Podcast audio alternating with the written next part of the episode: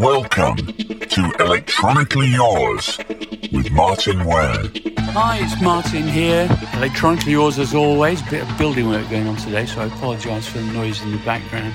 Uh, well, today's guest is uh, a super interesting producer, musician, covers just about all the genres that you could possibly imagine. He also paints, he takes photographs, he's a creative whirlwind.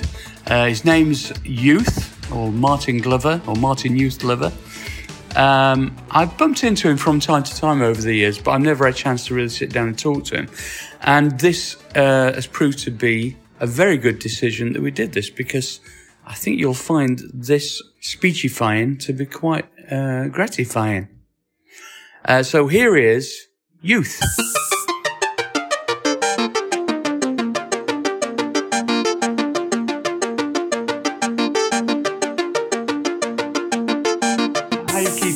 Yeah, not bad.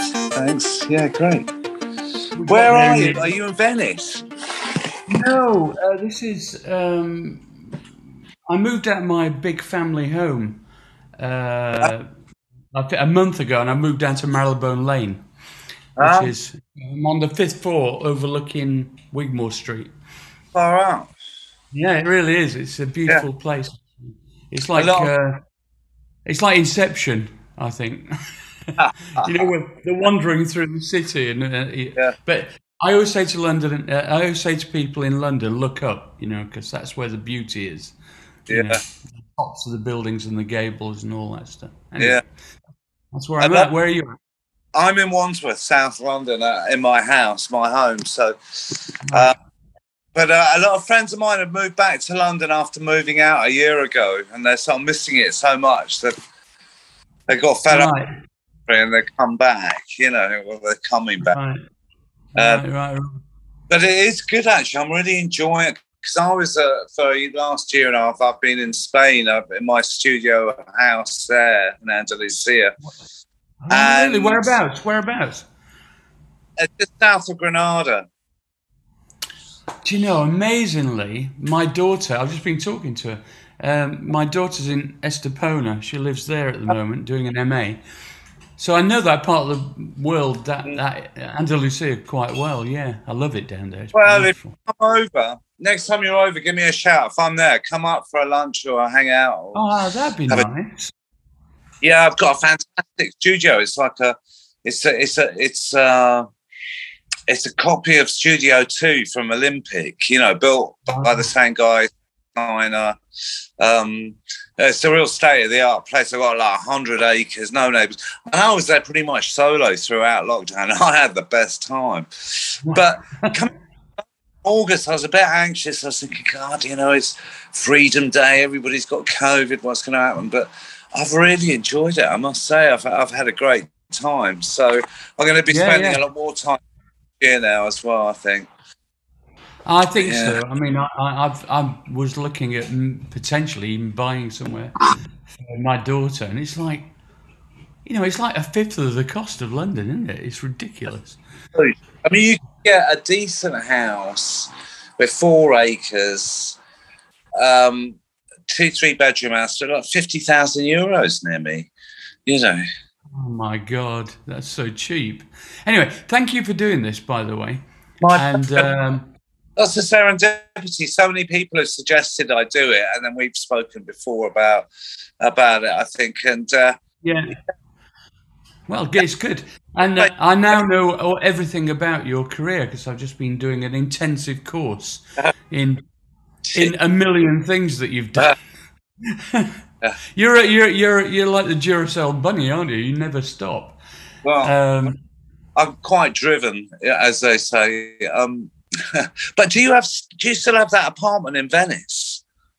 well, funnily enough, I don't because I had to sell it for uh, financial reasons a few years ago. But now, uh, I'm I'm actually now we downsized. I got the money to buy somewhere else, and actually the price the house prices have gone down In Venice? So, yeah, so it's actually quite straightforward to um, Wow.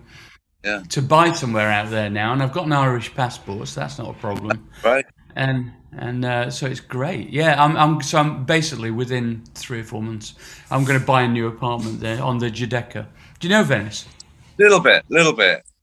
I yeah, it, you know. Yeah. it's cool. Um, so let's start at the start. At the start, um, tell me about your early influences musically, and before Killing Joke.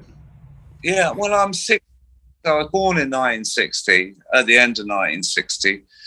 So I grew up in the 60s. You know, I'm a, probably like you. You must be around the same age, I would have thought. Um, I'm I'm 56. Yeah, is- I oh, yeah, younger. Wow. Right, there you go.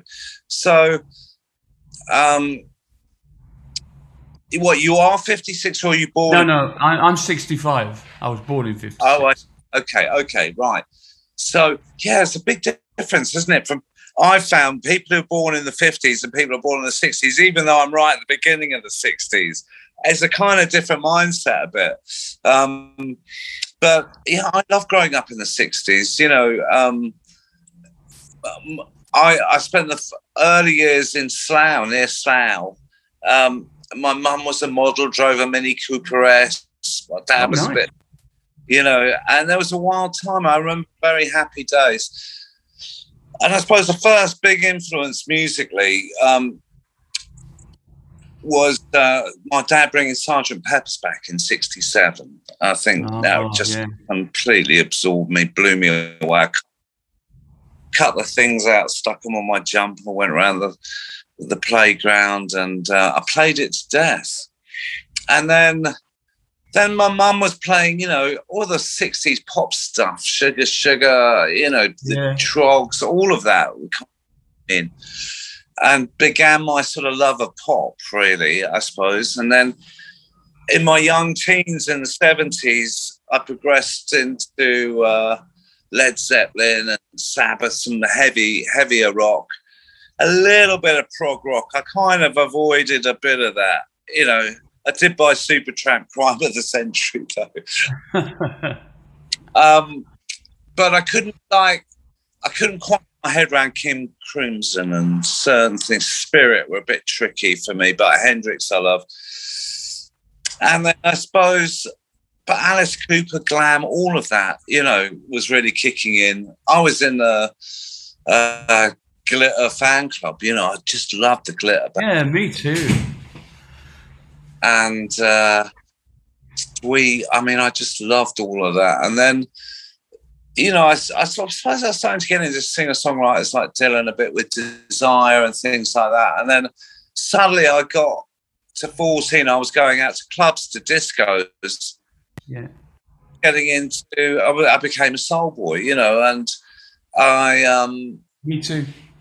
got rid of my uh, budgie jacket and Brutus shirts and wearing, you know, tight red corduroy jeans and winkle pickers and Bowie bags and going to discos and jazz. and First disco I tried to go into was in Reading, and my mum was in Reading. They were playing Rock Your Baby, George McCrae in the club. Guy at the door said, uh, You're not old enough. And I said, Ah, I've never been before. He goes, You're not old enough. Come back here. And I had to go to the phone box in the foyer, phone my mum up and say, Can you pick me up? They won't let me in. And that really haunted me ever since. I love it though. Sometimes I mix it in with um, suicide. Um, uh, baby. Uh, I well, yeah. I think I work. Frankie Teardrop and all that stuff. Oh, Frankie Teardrop or something, uh, Sherry, uh, Sherry or something. Sherry, Sherry, Sherry, Yeah. and uh, yeah, I love DJing that out now. And uh, yeah, an amazing track, and gave me a taste for wanting more. And then I then I was then I was living at my dad's in London, and then I was going to Global Village, Countdown, Crackers, uh, Lacy Lady, all those places, the Royalty. Had a little posse of friends, and we just go to all the Soul Boy, even the all, all dayers, you know, and high Yeah. take the Brit funk thing. So I, you know, my favourite of that genre was that kind of Fatback Band meets and James Brown, you Can I know, just tell uh, you, my fa- my yeah. favorite, I think the funkiest track of all t- of all time Yeah. is uh, "Do the Bus Stop" by the Fatback Band. incredible. I remember it gives me shivers thinking about that. And Yum Yum, wow. Um, That captured the vibe for me as 76, I think. I wasn't a first wave punk, I was still a soul boy.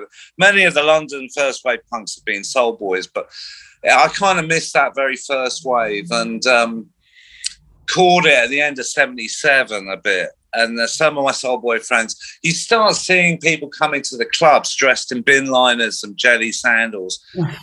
and people say, "Oh, you got to come to the Roxy. It's this new club, and it's punk, and it's all this rock." And I was like, oh, I, don't, I don't really. So that's not really what I'm into. And then eventually, I went down to uh, the Vortex. I think was one of the first Oh, with the big yeah. crackers. And uh, and that was a Tuesday night or Monday night, and, and that just blew me away. And then I really started getting into the you know the records, the Damned, New Rose, uh, yes. those were my first punk singles and pistols of course i was very much a pistols in london there was a big divide between you were either clash or pistols a bit you know unless you're don letts and you could straddle both you know but um Yeah. i was definitely pistols and clash and uh but i love the clash as well of course and uh and that and i loved i loved that energy of it and the look of it and but very quickly I I started I joined a band. I was supposed to go to art school, joined a band instead, and ended up doing a 32 day tour with the Adverts and the Saints, where we were third on the bill, and then I had a residency at Eric's in Liverpool. And I sort of cut my teeth with that. Then I had a couple of other sort of punky type bands, and then I actually got spotted by Jock McDonald and joined the 4B2 with J- Oh, John Lydon's yeah. brother. And I pretended to be Sid's brother, and we got a big deal with Island and made a bit of money. And record kind of grazed the top 40. And it was actually Vivien Goldman, the great journalist and very old friend of mine, describes it on her Wild Dub compilation as the first proto world dub punk mashup because it had this disco bass line drums and then Lydon's dad playing fiddle, you know, is this Irish fiddle player. And, and uh, you know, and, and some sort of post punk guitars. It was pre PiL, but it was a little PiL. I mean, Lydon produced, Yeah, yeah, produced it. So yeah. yeah. once What, I got um, were you? Were, sorry, were you friends with John? I became friends from that moment with him. And I've been, li- I was living in a bed sitting in Earl's Court with Alex Paterson, and John around the corner in Gunter Grove, and he invited me round, and I've gone round with Jock and, and Vivien, um, and I started going around there every night and hanging out. And he was in this sort of siege mentality. It was just after the Pistols had split up. He was starting to put PiL together, and he had uh, Keith in the basement and, and he'd have his little soiree every night. Don Letts, Vivian, loads of cool cats be coming, but he couldn't really go out because he kept getting attacked. But we just get some red stripes in and a bit of speed and stay up listening dub seven inches like till four, five in the morning and then crawl.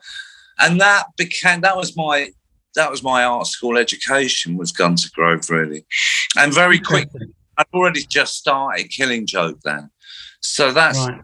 really informed what we were going to do with Killing Joke. And I made sure we had a lot of disco and dub elements in the rhythm section with the, with those early singles and throughout, really.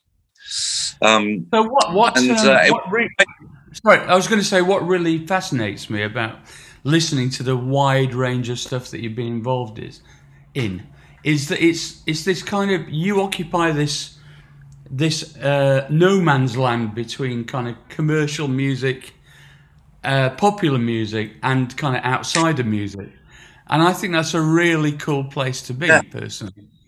Yeah. yeah, it's very, it's very tricky to balance those out, you know, um, and you know, find that equilibrium between those, you know, polar opposites uh, sometimes.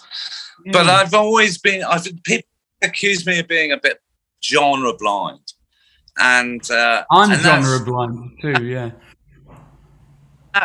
that was a little more unusual back then, but now the- everyone's a bit like that, you know, and everybody takes a bit of this and a bit of.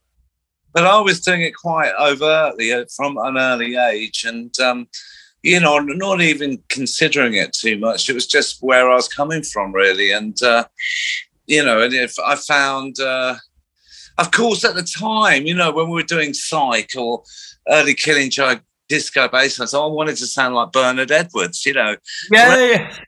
whenever I played it back, I was like, oh, close but no cigar. But then the punk fans would go, wow, that's fucking amazing. You're my Jimmy Page or something. And yeah, yeah. Somebody else's context. My mistakes became their favourite bit. You know, I've sort of had to learn that over a long period of making records that actually it's the mistakes that count. Oh yes. I completely agree. I mean, one of the things that really influenced me in the um, in the seventies was uh, Brian Eno talking about the beauty of randomness in recording. Uh, just one, Oh, one yeah. sec. I've got I've got a workman in. Hold on. Okay, so you just press the doorbell. Yeah, cool. Yep, this is all part of the flavour of the podcast. It's like- okay, right. Hang on. I'll just come on. Are you done, Jones? Finish. Hang on a sec, Martin. I've just got a Yeah. just got some. Tina's just leaving out. this is great. Oh, it's older, isn't it? Yeah. Podcast gold. Oh, really good. That's good to hear. We, you've done some great ones, man. Really enjoying it. I know they're good, aren't they? And uh, yeah, really great. And some a real Tony diverse Visconti's my favourite, I think. With who? Tony Visconti was, was Oh yeah, favourite. Tony. Yeah. You know, I started this magazine last year in lockdown called Moo, M-U, All right. and we've done three issues now. It's sold them all out, and incredibly, hang on. Um, right. Um, where what All were we grist to the mill. yeah. Um, I was talking about, uh, you were talking about your latest project and your uh, fanzine and all that stuff. Oh, the, oh, the fans in the magazine move, yeah. Um, and uh, managed to get um, dish, and uh, yeah, he's such a he's such a dude, isn't he? Yeah. When you think yeah. records he's made, it's just Oh my God. As I said to him, 12 out of my top 20 records ever uh, were produced by Tony Visconti, you know. So yeah. No, I'm just, just T Rex alone, if that's all he'd ever done, you know. well, yeah. yeah. I was going to say it's not even the Bowie; it's the T Rex as well, isn't it? Yeah. Um, but uh, yeah, I love Visconti, what he does. Yeah, and it's great Yeah. Still making records now, isn't it? Yeah. Yeah, I've got a question for you. I've got a question. Um, what's what is your favourite, most commercial record that you think you've done? Uh, that's uh, well, um, probably like you. I don't spend a lot of time listening to the records I've made. No, I don't really.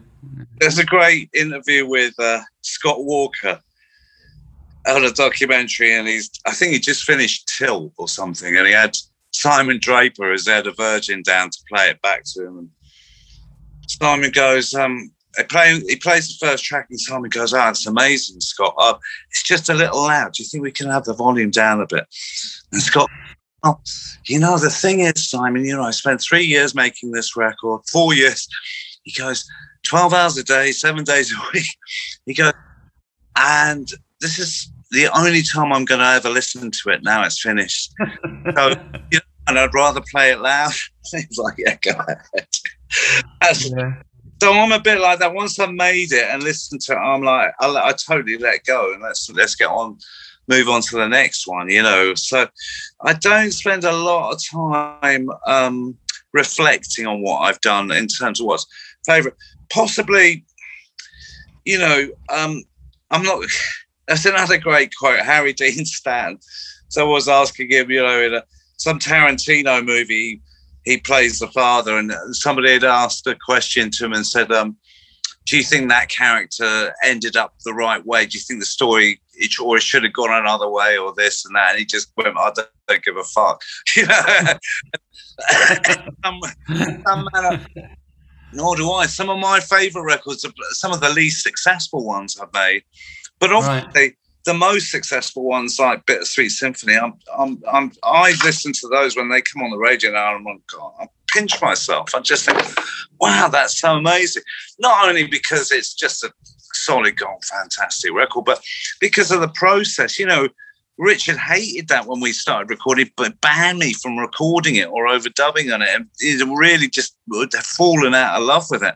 And I had to do so much of it with stealth and cunning and round the corners and then represent it to him when it sounded amazing. After I'd even got the strings on it, I had to ask the string section to do me a favor and let me do the strings with that invoicing and all this stuff.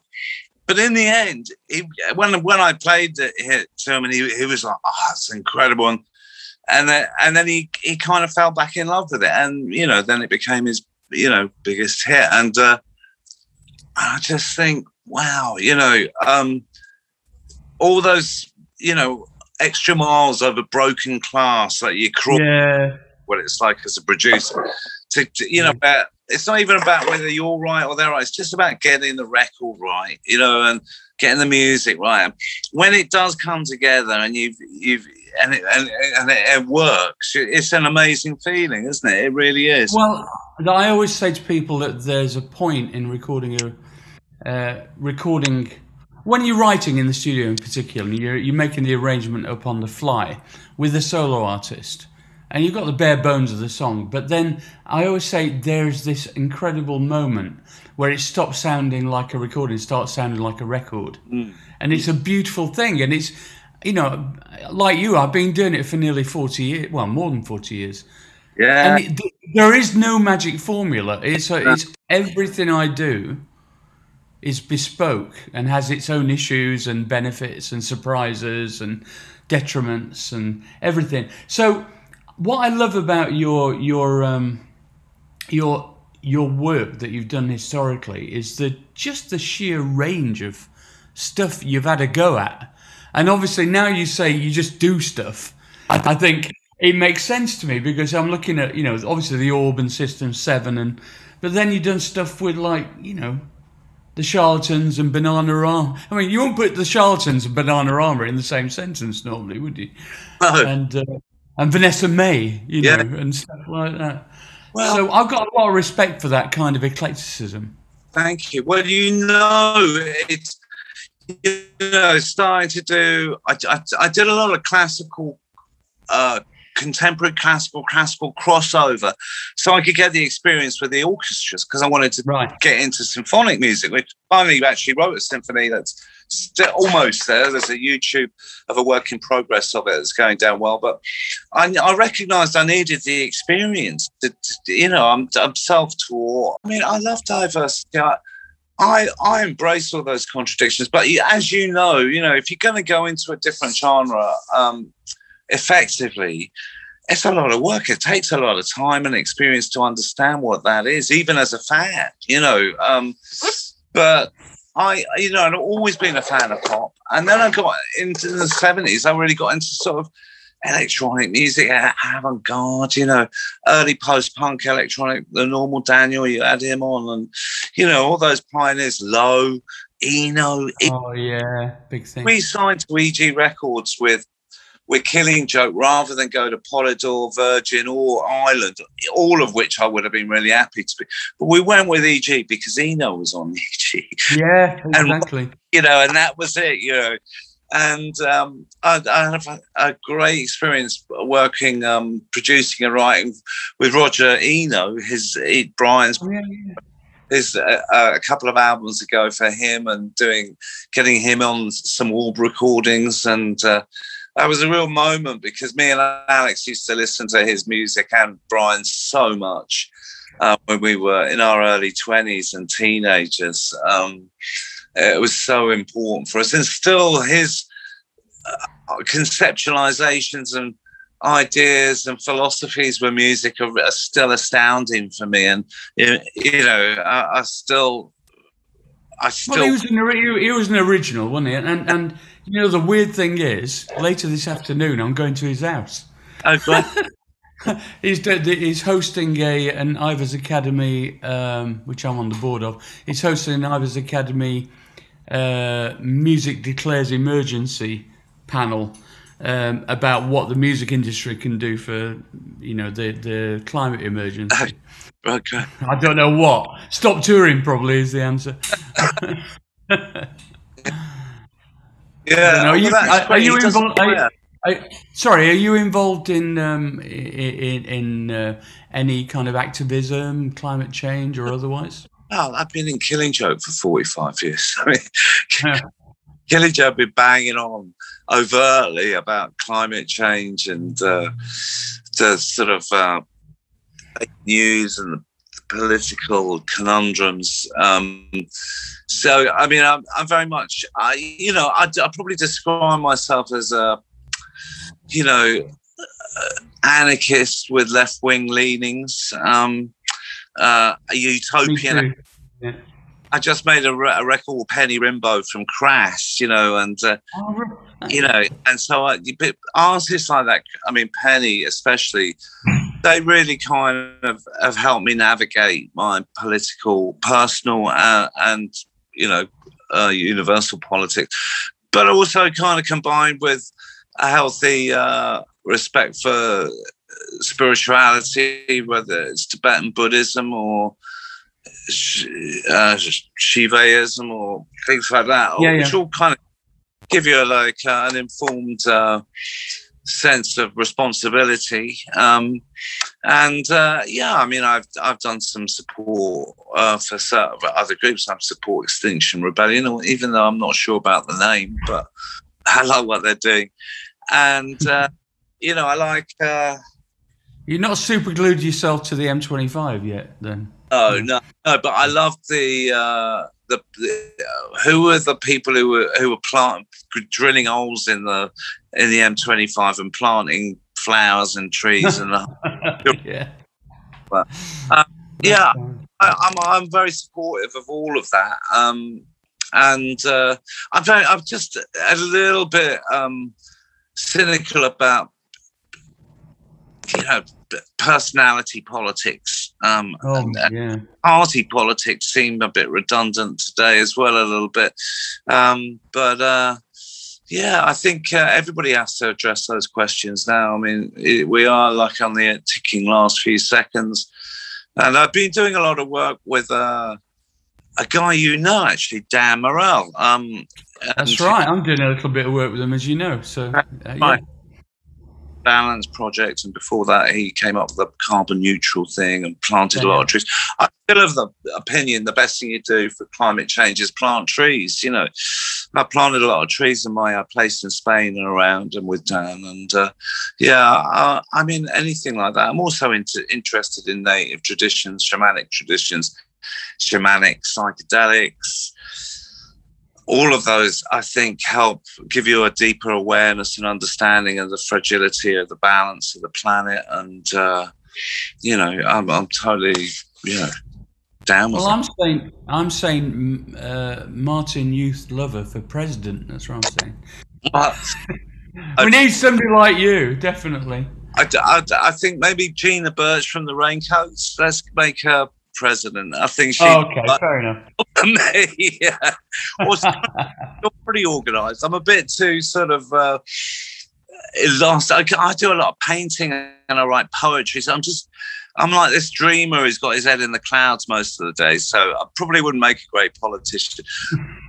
Possibly, I'm happy to sort of, uh, you know, do some Darsham with them. yeah, I'm, I, there are a few good people out there, um, and I, you know, it's such a tricky one, isn't it? Yeah. It really is. It really is. So, what's next for you? What What are you uh, up to at the moment? I like the idea of this symphony thing you were talking. yeah, the symphony, and that's called Symphony of the End of the World, and it's got the Syrian National Orchestra on it. I recorded at Abbey Road. and I'm just getting a symphonic symphony in the s- tradition of um, the Rites of Spring, and uh, Oh, great. So I've got uh, a friend who's interested in staging it at the Berlin Opera. He's a director there. Wow. Jonathan Moore, and uh, yeah, some great plans for that. Um, but obviously, it's a huge, epic work. It's going to take years and years for it to come to fruition. Um, I've just done a symphonic work with Penny from Crass, um, Corpus Day, and that's out on one little independent in November, and that's Penny Rimbaud and Youth album. Um, and that's me doing symphonic soundscapes with him doing sort of tone poems, sort of John the Baptist like. Um, uh, and he's he's a great orator for that. And, uh, and where's the money come from for this? I mean, it sounds like an expensive business. I've, you know, all the success I've had, I've plowed back into right. building studios, allowing, giving me time to do projects that don't have big budgets, but things I really want to do, whether it's Penny right. or uh, Crass remixes or whatever. Uh, so I have a few studios in the house here, two or three assistants now, and you know, I, I just spend a lot of time making records. You know, uh, just wrapping up Lora Logic from X-Ray Spex' uh, new album just starting. Gina Birch from the Raincoats, her solo album. Did a Vivien Goldman debut album this year, which has gone down really well. Uh, the big one this year is U-Roy, which uh, which is wow. How old is he now? He died. He, now he died of COVID uh, last year, and uh, oh shit, that's right. Yeah. Uh, but you know, Santigold, uh, Jesse Royal, uh, you know, it's Ziggy Marley. It's a big album. Been number one on the US uh, college radio charts the last four weeks. I mean, that's blowing up. And last year, um, uh, well, earlier this year, it was released. No, it was released last year. It Was the last Toots and the Maytals album. Again, Toots unfortunately died tragically at his launch party for the album in Jamaica. Oh. Um, but these. I like Tommy Cooper going on stage, isn't it? I suppose. I was talking about people last night because when I grew up in Slough, outside the Slough cinema, and Slough was just a big building site in those days, so just building it because it was a new town. But outside the old cinema where I go for Saturday morning movies was a joke shop that was run by Tommy Cooper's twin brother. and he'd wear the fez. So we come out of the cinema jokes from him, give us a routine. It was amazing. I love Tommy Cooper. I mean, comedy, I think, and black comedy um, is what's got me through a lot of the, my biggest yeah. hurdles. Yeah. You know, Killing Joke, I think we got the name from, although it's debated by the other members of the band, but I'm pretty sure we got it from a, a Monty Python episode called The Killing Joke.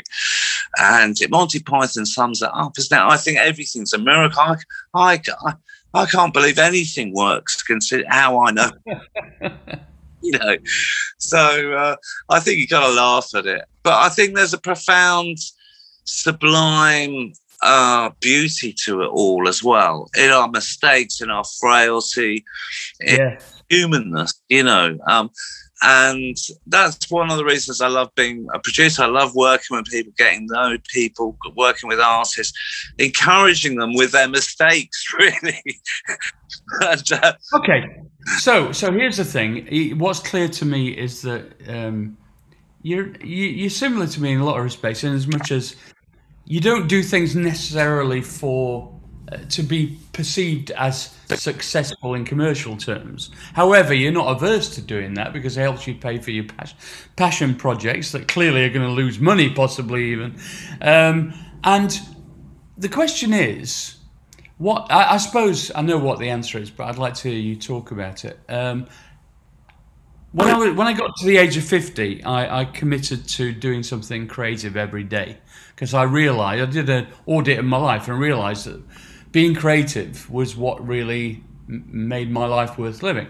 And uh, I think you're a similar kind of person by the sound of it. Would you regard that to be the case? Absolutely. I mean, my epiphany was going to India, really. And uh, but I realized, you know, um, that's a weird thing, time, isn't it? Because actually, when I spent 10 years and I had a house in India, but when I was in India, I'd never do any work. But I do a lot of hanging out and then I come back and work six months in London every day, solid. I can be quite polarized in my personality, but yeah, certainly it's um, you, you, to be aware of, of of your mortal coil and and the opportunities you have while you're in this you know flesh and body existence um, is is is is is really important. And as you get older, you realise how much time you wasted just through insecurity and uh, not having the confidence to jump in. Yes. Um, as you get older, that's what you that's what we do as producers. We give the artist the, the confidence to jump in off the cliff and be fearless. And we recognize that's where the magic is. That's where the fit yes. is. Um, and and we become confident about and not afraid about jumping into that abyss as well. But nevertheless, every day I wake up and I'm confronted with a blank page. Generally, whether it's a painting or a, a, a writing or, or or piece of music, and you know, in the mornings, I'm a sensitive cat. I can be like, God, you know, it's either a cup of coffee or the noose, you know. And then I'll be, and then I'll look at the painting. I go, actually, that bit's not bad, you know. And then yeah. I put about music. I go, oh, actually, that chorus is really good. And then I'll have another coffee and do a bit more, and you know, and that's how it starts. And people don't realise that's that's what you know artists face every day generally the ones that really understand it because they understand their own failings and insignificance even though we may have made some classic timeless pieces of work but the next day all the rules have changed everything's and we're back at that square one looking at the blank page so yes i'm always i'm always saying to people uh, particularly young artists because i do a bit of teaching as well is you know do be true to yourself, treat yourself, you know, give yourself some self respect as an artist and, and go trust your intuition. If you think it's good, then there's a chance that there's a good chance somebody else will think it's good. And if you think it's good and nobody else thinks it's good, you should change direction, you know, because, you know, you've got to, you've got to do stuff, make, uh, document it, make a piece of art, whatever it is music, poetry, painting, photography. Move on because you, you're a different person every day. That's right. That's what I keep saying to him. And if it, that's why I ended up, I've said, I've told this story before, but working with somebody like Green Gartside, you know, who I regard to be a genius. Yeah. But he can't let stuff go. Yeah. He can't let stuff do. he work on them for years and revise and revise and revise. Yeah. And you ended up with something that felt a bit overwrought and a bit a bit kind of ironed out, you know? Sends you in roughness.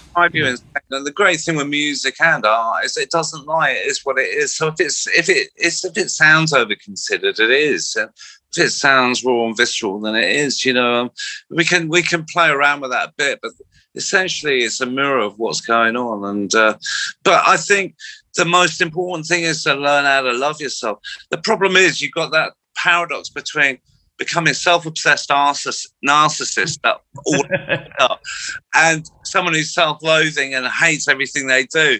And somehow you've got to find a place in the middle where you can. The, the worst part, the, wor- the worst, the worst combination is a self-loathing narcissist. Well, that, that, it's that's, like that's mainly what we got in Parliament now, you know. And and, and all, all introverts are extroverts, and all extroverts are introverts. There's two two two sides to every coin, isn't there? And, but I think in in uh, like the Tibetan Buddhists would say, it's about the annihilation of the false ego, and sometimes that's the narcissist side of it. You have to rebalance that out with getting your hands dirty, helping people out on a very real level um, yeah. and bring yourself back down to earth a bit and and just get on with um, you know being helpful you know um, yes. and sometimes the genius comes through the back door you know I'd, it's a very hard one to unpack isn't it but essentially you've got to find balance and equilibrium you know um, that enables you to get up on a stage and have the zuzz to do that but also to be able to have some objectivity and and uh, and some kind of perspective on it as a piece of art rather than just a, a, a splurge of self-expression.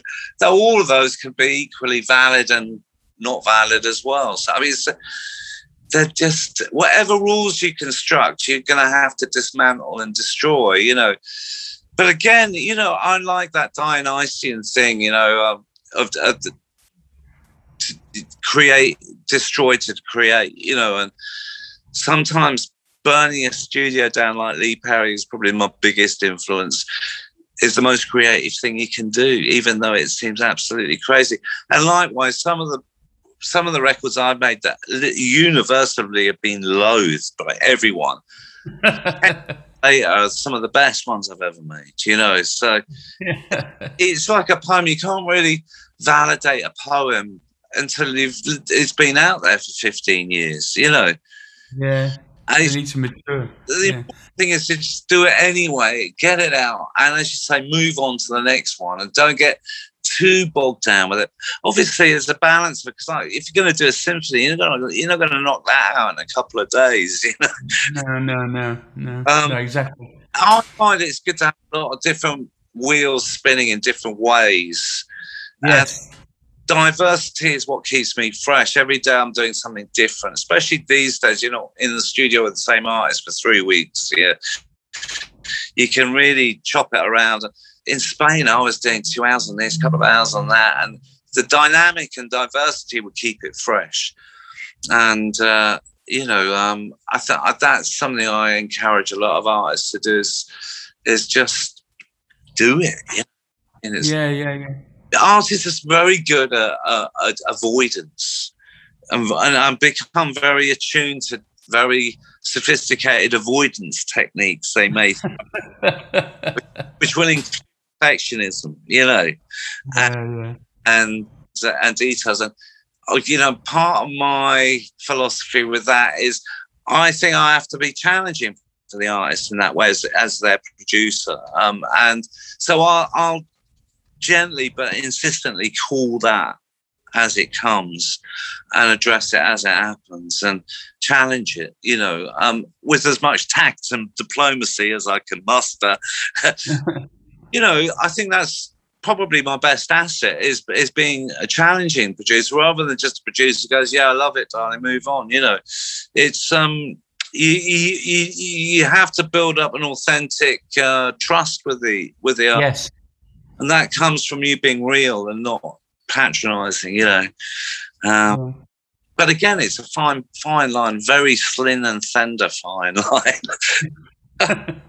yeah, but have you have you ever fallen out with an artist that you're uh, producing? Uh, oh, definitely. I've learned. I've, I've got better at it. Um, so I, I, one of one of my big regrets, but also one of my big reliefs, is that I was doing a spent almost two years, a year and a half on a spiritualized album.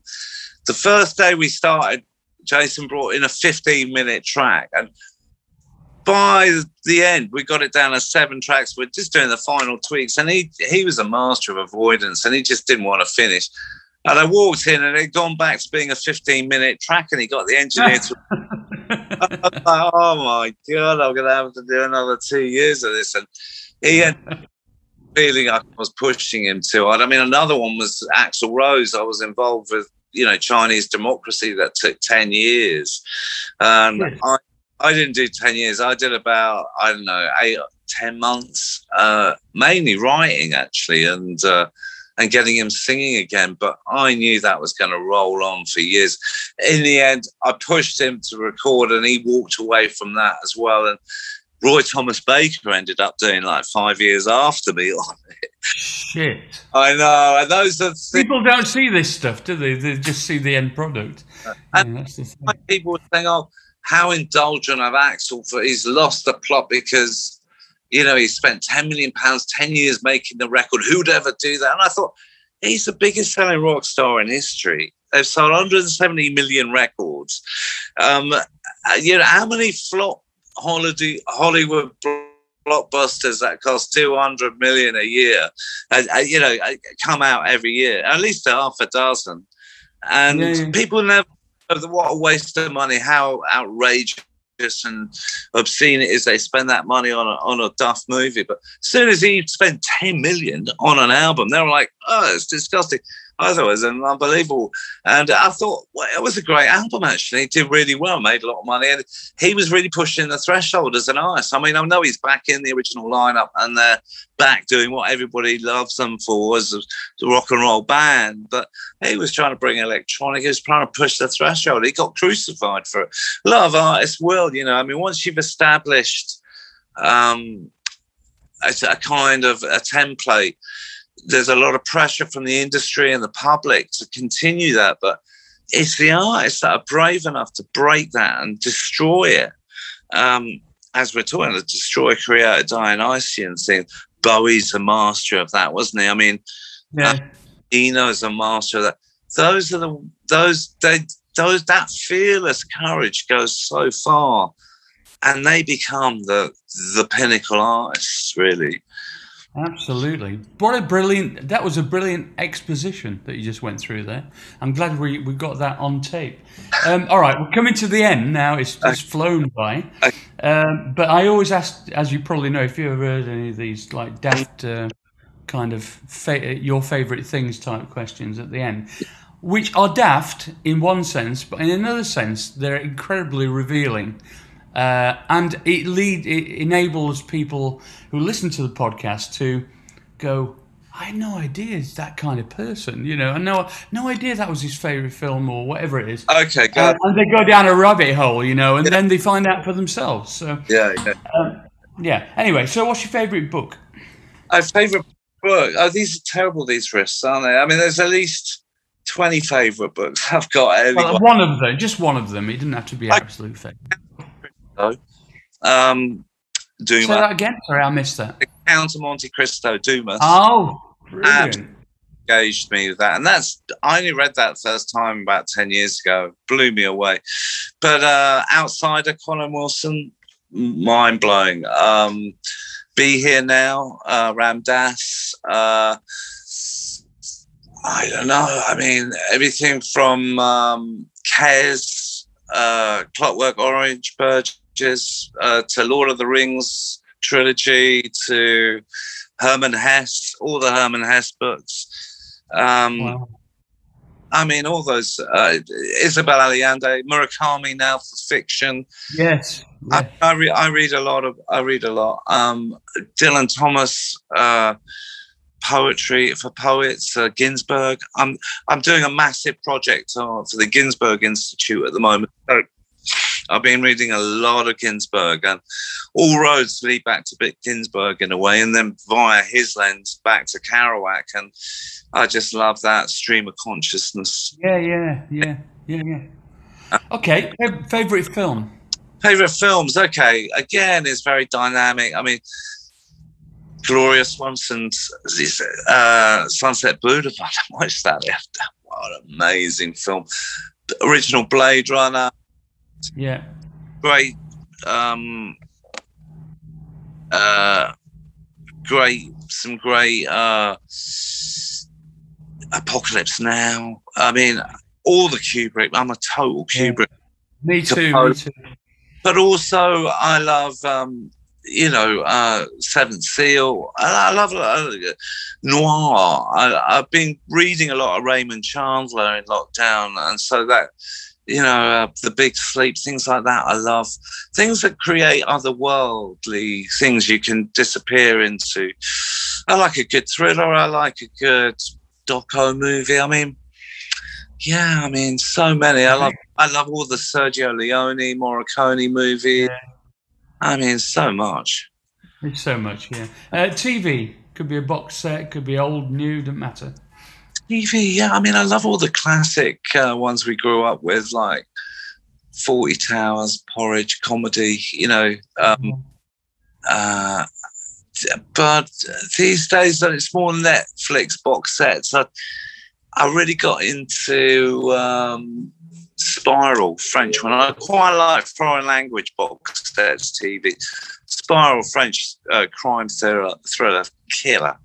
Um, possibly my favourite of the last few years, next to Breaking Bad, which was just off the scale genius. Um, was Gomorrah, the Italian mafia one. Oh yeah, that was really good. Yeah. I- And the soundtrack's got to be great as well. I love that. I kind of got really into zombie movies as well in lockdown. Uh, so I was really? Black Nine, uh, all the zombie classic zombie ones. Um, you know, Walking Dead. Was it? I got, I, couldn't- I got Night of the Living Dead and all that. Yeah. Stuff, the original. yeah. And the last one they did the. Uh, the Army of the Dead was, was actually Yeah. I quite Oh yeah. That as well. Um, Bonkers, yeah. but uh, yeah, I liked. I just watched Quarantine too the other day. That's pretty Oh, good. I mean, real trashy pulp zombie. I love that, and I kind of like trashy TV. I like trashy radio sometimes, just as a noise. You know, Yeah. not for long yeah. but I can't, you know, I, I, I can, I have to watch myself with TV because I can get uh quite locked into it and be watching how it's made or, you know,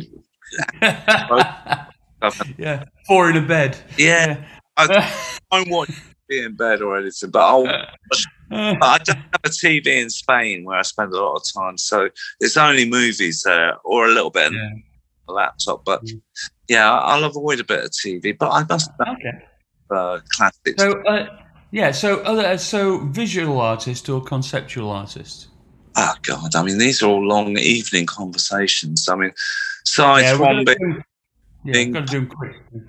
the, all the abstract expressionists, uh, Warhol, um, contemporary more Billy Childish, Peter Doig, uh, painters. I love Van Gogh. Um, I mean, yeah, Delacroix, Goya. Uh, uh, um, I do a lot of drawings, so I'm also into Mobius Right. um, uh, Crumb, 60s counterculture, Freak Brothers. Um, uh, who's the Victorian sort of deco one? Uh, possibly my favourite. Um, you know, Oscar Wilde era. Um, not not the pre-Raphaelite Brotherhood that stuff. No. yeah, that. Lord Leighton. Not. yeah, around that time. But he was he did the Yellow Book, um, and uh, oh, his name escapes me. Helmut Newton, photographer. Yeah. yeah, I mean, yeah, yeah. photography as well, massive. Um. Me too. uh, and uh, yeah, Yeah, uh, Moving on. Moving else? on. Uh, do you have any unfulfilled ambitions? Not many. I mean, hundreds with music. I mean, the amount of people I still love to work with. Let's just start with Jimmy Cliff and go all the way to Dylan, you know. Um, and then I've got huge ambitions for symphonic, symphonic music, folk music. I've got my first debut solo album coming out in November, well, which is kind of psychedelic folk pop. Um, I've got huge ambitions with my drawing, with books. I've just started writing books. Huge ambitions with painting and directing films. They're just, um, I feel like I've just started. Do you know, so many people say, Oh, I'm not an ambitious person. I'm going, they've all been fucking successful. They must have had some ambition.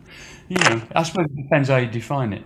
I- But, um, I'm very ambitious. I reach for the stars. I mean, even though I never quite make it, I might graze it, you know. yeah, yeah. Okay, final question. Um, what's your favourite synth? Oh, OBX, uh, probably. Um, uh, MS20. Yeah, I love that. MS-20. I ju- just put the kettle on. I'll come in. I'm just wrapping up a podcast. Two seconds. Sorry. Good timing, actually. I've just got a meeting.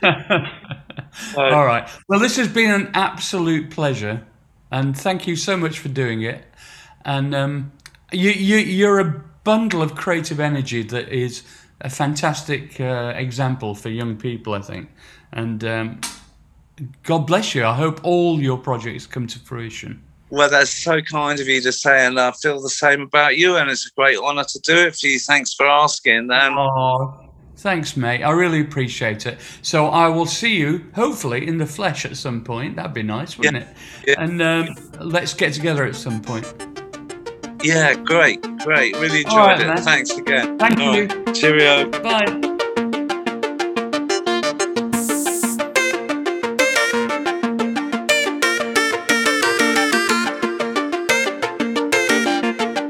Well, that was um, enlightening, I think is the word I'd use.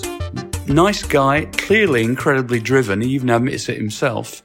Uh, and I think you'd have to be driven to have done the massive amount of range of work that he's done, you know, from as they call it, punk tension music, or what's the other way? Electronic, electronica, really, some of it, and then psychedelic trance, industrial techno dub.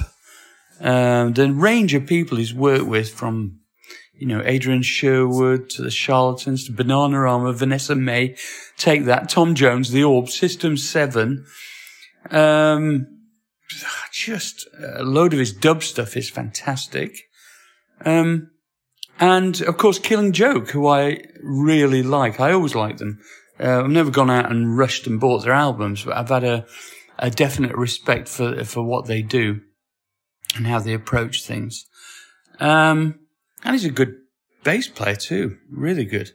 Um, and I think you know, this has been one of the most interesting and least expected of all the of all the um, interviews that I've done, and uh, I'm really glad we did it.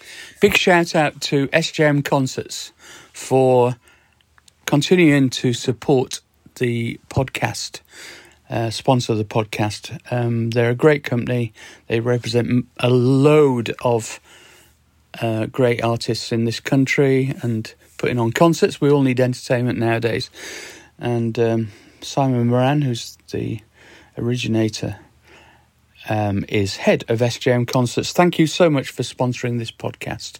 We really, really appreciate it. Thank you. Um, how is everyone?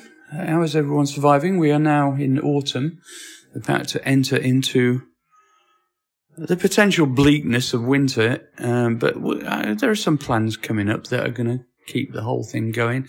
I hope you are all feeling okay.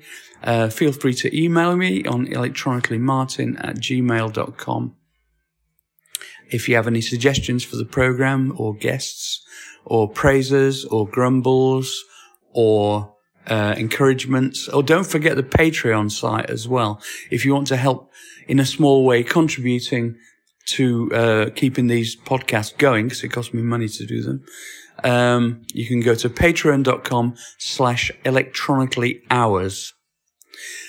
And uh, for the price of a coffee or a pint of beer every month, you will get um, much easier access to me. You'll get bonus episodes uh, exclusive to Patreon. Uh, you'll get um, competitions where you can win prizes, etc., etc. Loads of stuff, basically. I think it's very good value personally. Um, and um, I thank all the patrons that have already contributed. We're now past the 100 mark and um, it's growing every day. So thank you very much and spread the word because it's still nowhere near covering the uh, production costs. Uh, but we're getting closer and thank you for your help. Uh, the good news is that uh, the, um, for now, these episodes have been sponsored by SJM Concerts. Thank you very much and uh, that helps a great deal in terms of me keeping these going. Um, so next week I'll have somebody equally exciting for you. Thanks very much for listening. Looking forward to hearing from you. Keep your chin up. Lots of love. Bye.